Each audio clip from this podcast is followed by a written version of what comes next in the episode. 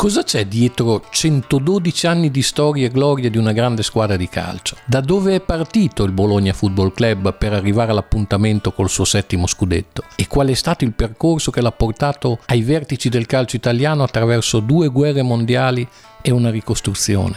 Vi raccontiamo l'epopea rossoblù partendo dai locali fumosi di una birreria e arrivando sull'erba dell'Olimpico in un caldo pomeriggio d'estate, il 7 giugno 1964.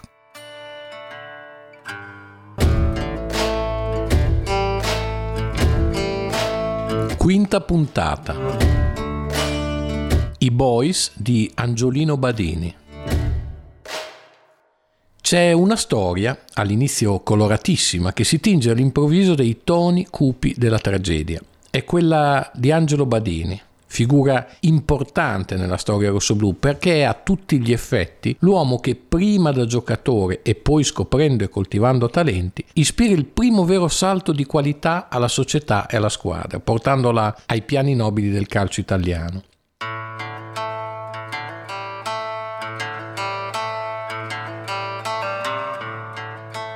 Passerà alla storia rossoblù come Badini I, perché insieme a lui, pochi anni dopo la fondazione della società, sono tornati dall'Argentina, da Rosario, anche i tre fratelli Emilio, Cesare e Augusto, detto Nenè. E tutti e quattro sono innamorati del football. Erano finiti a Rosario seguendo lo spirito d'avventura del padre capomastro in cerca di fortuna. Una volta arrivata quella, il richiamo dall'Italia si fa più forte, sconfinando nella nostalgia. Tutti di nuovo a casa allora. Angelo debutta nel Bologna nel 1913, ci giocherà fino al 1921, pochi giorni prima della tragica prematura scomparsa. Diventa in poco tempo la colonna portante della squadra, centro mediano dalla grande forza propulsiva con un carisma che ne fa il leader indiscusso della squadra in campo. E non solo durante durante le partite. Siamo ancora in un'epoca di pionieri nella quale la figura del trainer come sarà intesa a partire dagli anni 20, è di là da venire. Tocca ai giocatori più esperti occuparsi della crescita dei talenti in sboccio, dei ragazzi della seconda e terza squadra. Angiolino Badini lo fa in modo esemplare. Cura la tecnica in campo, ma anche la forza morale dei suoi giovani allievi. Ha un'idea nobile del calcio. Per lui deve essere orgoglio e lealtà, forza e intelligenza. Trasmette il suo verbo, diventa una sorta di fratello maggiore per i giocatori più giovani. Sulle ceneri della guerra Angelo costruisce il Bologna che verrà. Sono quasi tutti suoi allievi, giovani che nel 1919 vincono il torneo Primi Calci, organizzato da alcuni dirigenti rossoblù tra cui Berti, Oppi, Gaiani e Gibelli. In quella squadra ci sono nomi che diventeranno famosi in questa storia. Genovesi, Baldi, Cesare Alberti, Muzzioli, Schiavio, Gasperi. Angiolino Badini è coinvolgente, allegro, è colto, ha un diploma di architetto, studia belle arti, sembra destinato a un grande futuro in società. Invece il destino lo aspetta al varco. Il 9 gennaio del 1921 gioca la sua ultima partita in rossoblù, poi una malattia lo costringe a letto. Sembra un'influenza malcurata, arriva un miglioramento. Il 6 febbraio, quando il Bologna batte il Modena con un clamoroso 10 a 1, i compagni gli dedicano il successo e lui da casa promette loro che lo rivedranno presto in campo. Invece la situazione torna ad aggravarsi. A metà dello stesso mese la setticemia si porta via il primo grande personaggio della storia rossoblù.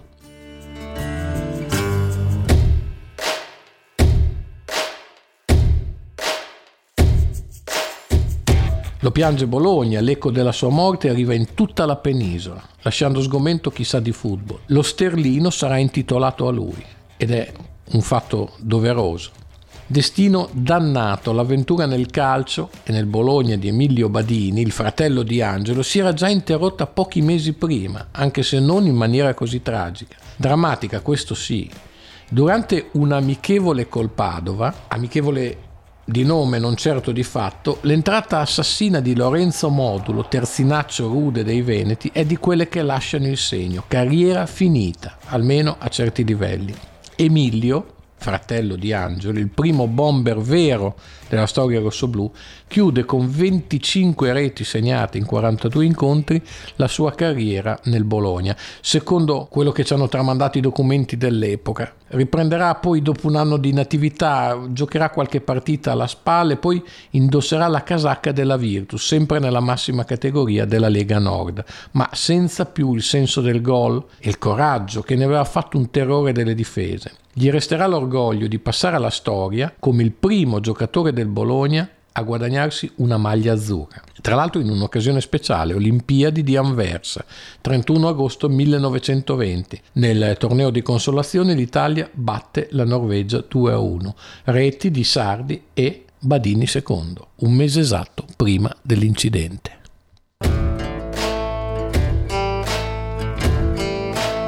Sesta puntata. Un annuncio per trovare il mago.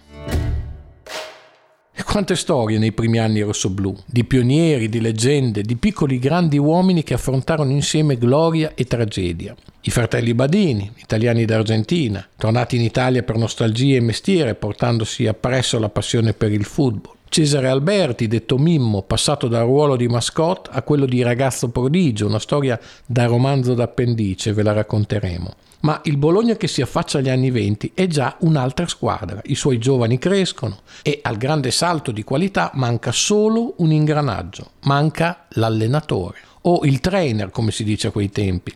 Fin qui tenere le fila era toccato ai giocatori più carismatici come lo stesso Angelo Badini, ma i tempi stanno cambiando in fretta e il presidente Cesare Medica lo sa bene perché ha l'occhio lungo. Manca un sistema, un ordine, un'adeguata preparazione per esprimere al meglio un potenziale già lussuoso, rafforzato dai primi acquisti. Bernardo Perin, per dire, arriva da Vicenza per due lire eh, tantissimo all'epoca.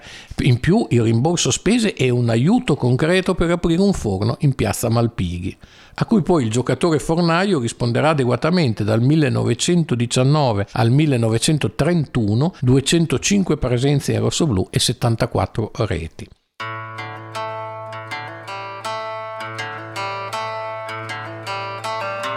Allora Medica e i suoi collaboratori cosa fanno? Vanno in cerca tra i maestri del calcio danubiano quello più in voga, redditizio e spettacolare. E un bel giorno su un quotidiano di Vienna appare un inedito annuncio. Il Bologna Football Club cerca la sua guida. Astenersi per di tempo e l'ex capitano Arrigo Gradi ad affrontare il viaggio Bologna-Vienna lo fa per accordarsi con chi ha dato la risposta più convincente, tutto documentato nei libri contabili della società. 25 settembre 1920 recitano i libri contabili. Rimborso spese a Gradi per viaggio a Vienna per assunzione trainer, lire 1183,65. Il prescento è un gran bel personaggio, 31 anni, alto, elegante, istruito, laureato in giurisprudenza, insegna educazione fisica e si è abbeverato alla scuola inglese, seguendo corsi di specializzazione. Si chiama Hermann Felsner. Entrerà nella storia rossoblù. O Felsner arriva alla stazione di Bologna da solo, mm, scende e non trova nessuno ad attenderlo, ma non è mica il tipo da perdersi d'animo. Chiede qualche informazione, gli spiegano che nel centro di Bologna non si perde neanche un bambino. Si incammina e poco dopo si presenta al bar del corso, ritrovo della squadra, in pantaloni alla zuava, cappellone e monocolo. Strette di mano, un brindisi augurale, poco dopo è già sul campo a rivoluzionare i metodi di allenamento e anche e soprattutto la mentalità del gruppo. Bologna FC, la rivista ufficiale della società, spiega così il mutamento si notava principalmente la mancanza di una vera tecnica di gioco, di un razionale allenamento. La direzione, consenzienti entusiastici tutti, decise allora di sobbarcarsi il sacrificio di un vero trainer e trovatolo nella persona del dotto Felsner, attese fidente i risultati. Il danubiano, nato a Graz il 1 aprile 1989, Lavora su preparazione atletica e fondamentali. Ore e ore a palleggiare contro il muro e il professore dirige col piglio del maestro, ma anche spesso con la bonomia del fratello maggiore. Ho Pierino Genovesi, che è quello più spontaneo, più genuino, più bolognese del gruppo, lo ribattezza subito Lumas. Lui ricambia mettendo nella testa dei suoi giocatori il metodo adattandolo però alle caratteristiche dei singoli, reagendo prontamente anche agli attacchi della mala sorte, perché nel primo anno a Bologna perde subito i fratelli Badini. Prima Emilio, fuori per sempre a causa di quel maledetto infortunio, tra l'altro eh, subito in un amichevole, dopo aver esordito in nazionale. Poi Angelo, pochi mesi dopo, morto tragicamente.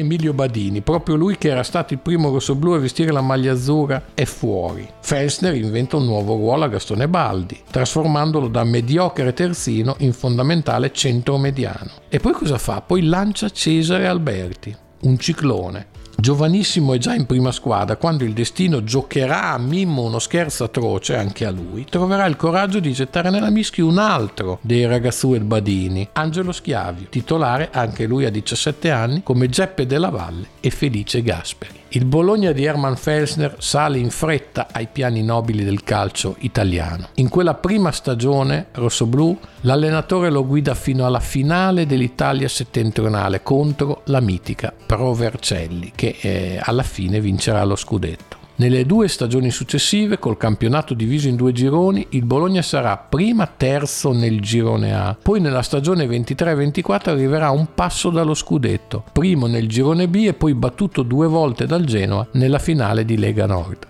La squadra è forte, più forte che mai. L'UMAS, come dice Genovesi, la condurrà al primo scudetto della sua storia nella stagione 1924-25. Ne terrà poi le redini fino al 1931 facendo il bis, secondo scudetto nel 28-29. Tornerà poi nel campionato 38-39 sostituendo Arpad Weiz, costretto dal tragico corso della storia a sfuggire l'Italia e le sue leggi razziali, completando poi il lavoro di Weiz con un altro titolo. Poi vincerà ancora nel 40-41 il quarto scudetto scudetto personale sull'orlo di una nuova guerra dei mondi.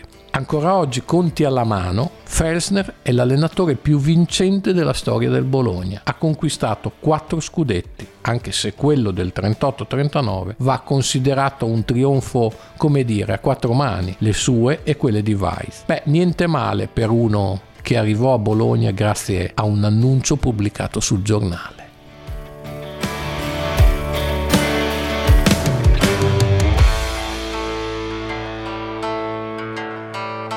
Una produzione Radiabo. Scritto e interpretato da Marco Tarozzi. Sound design Giacomo Tuoto.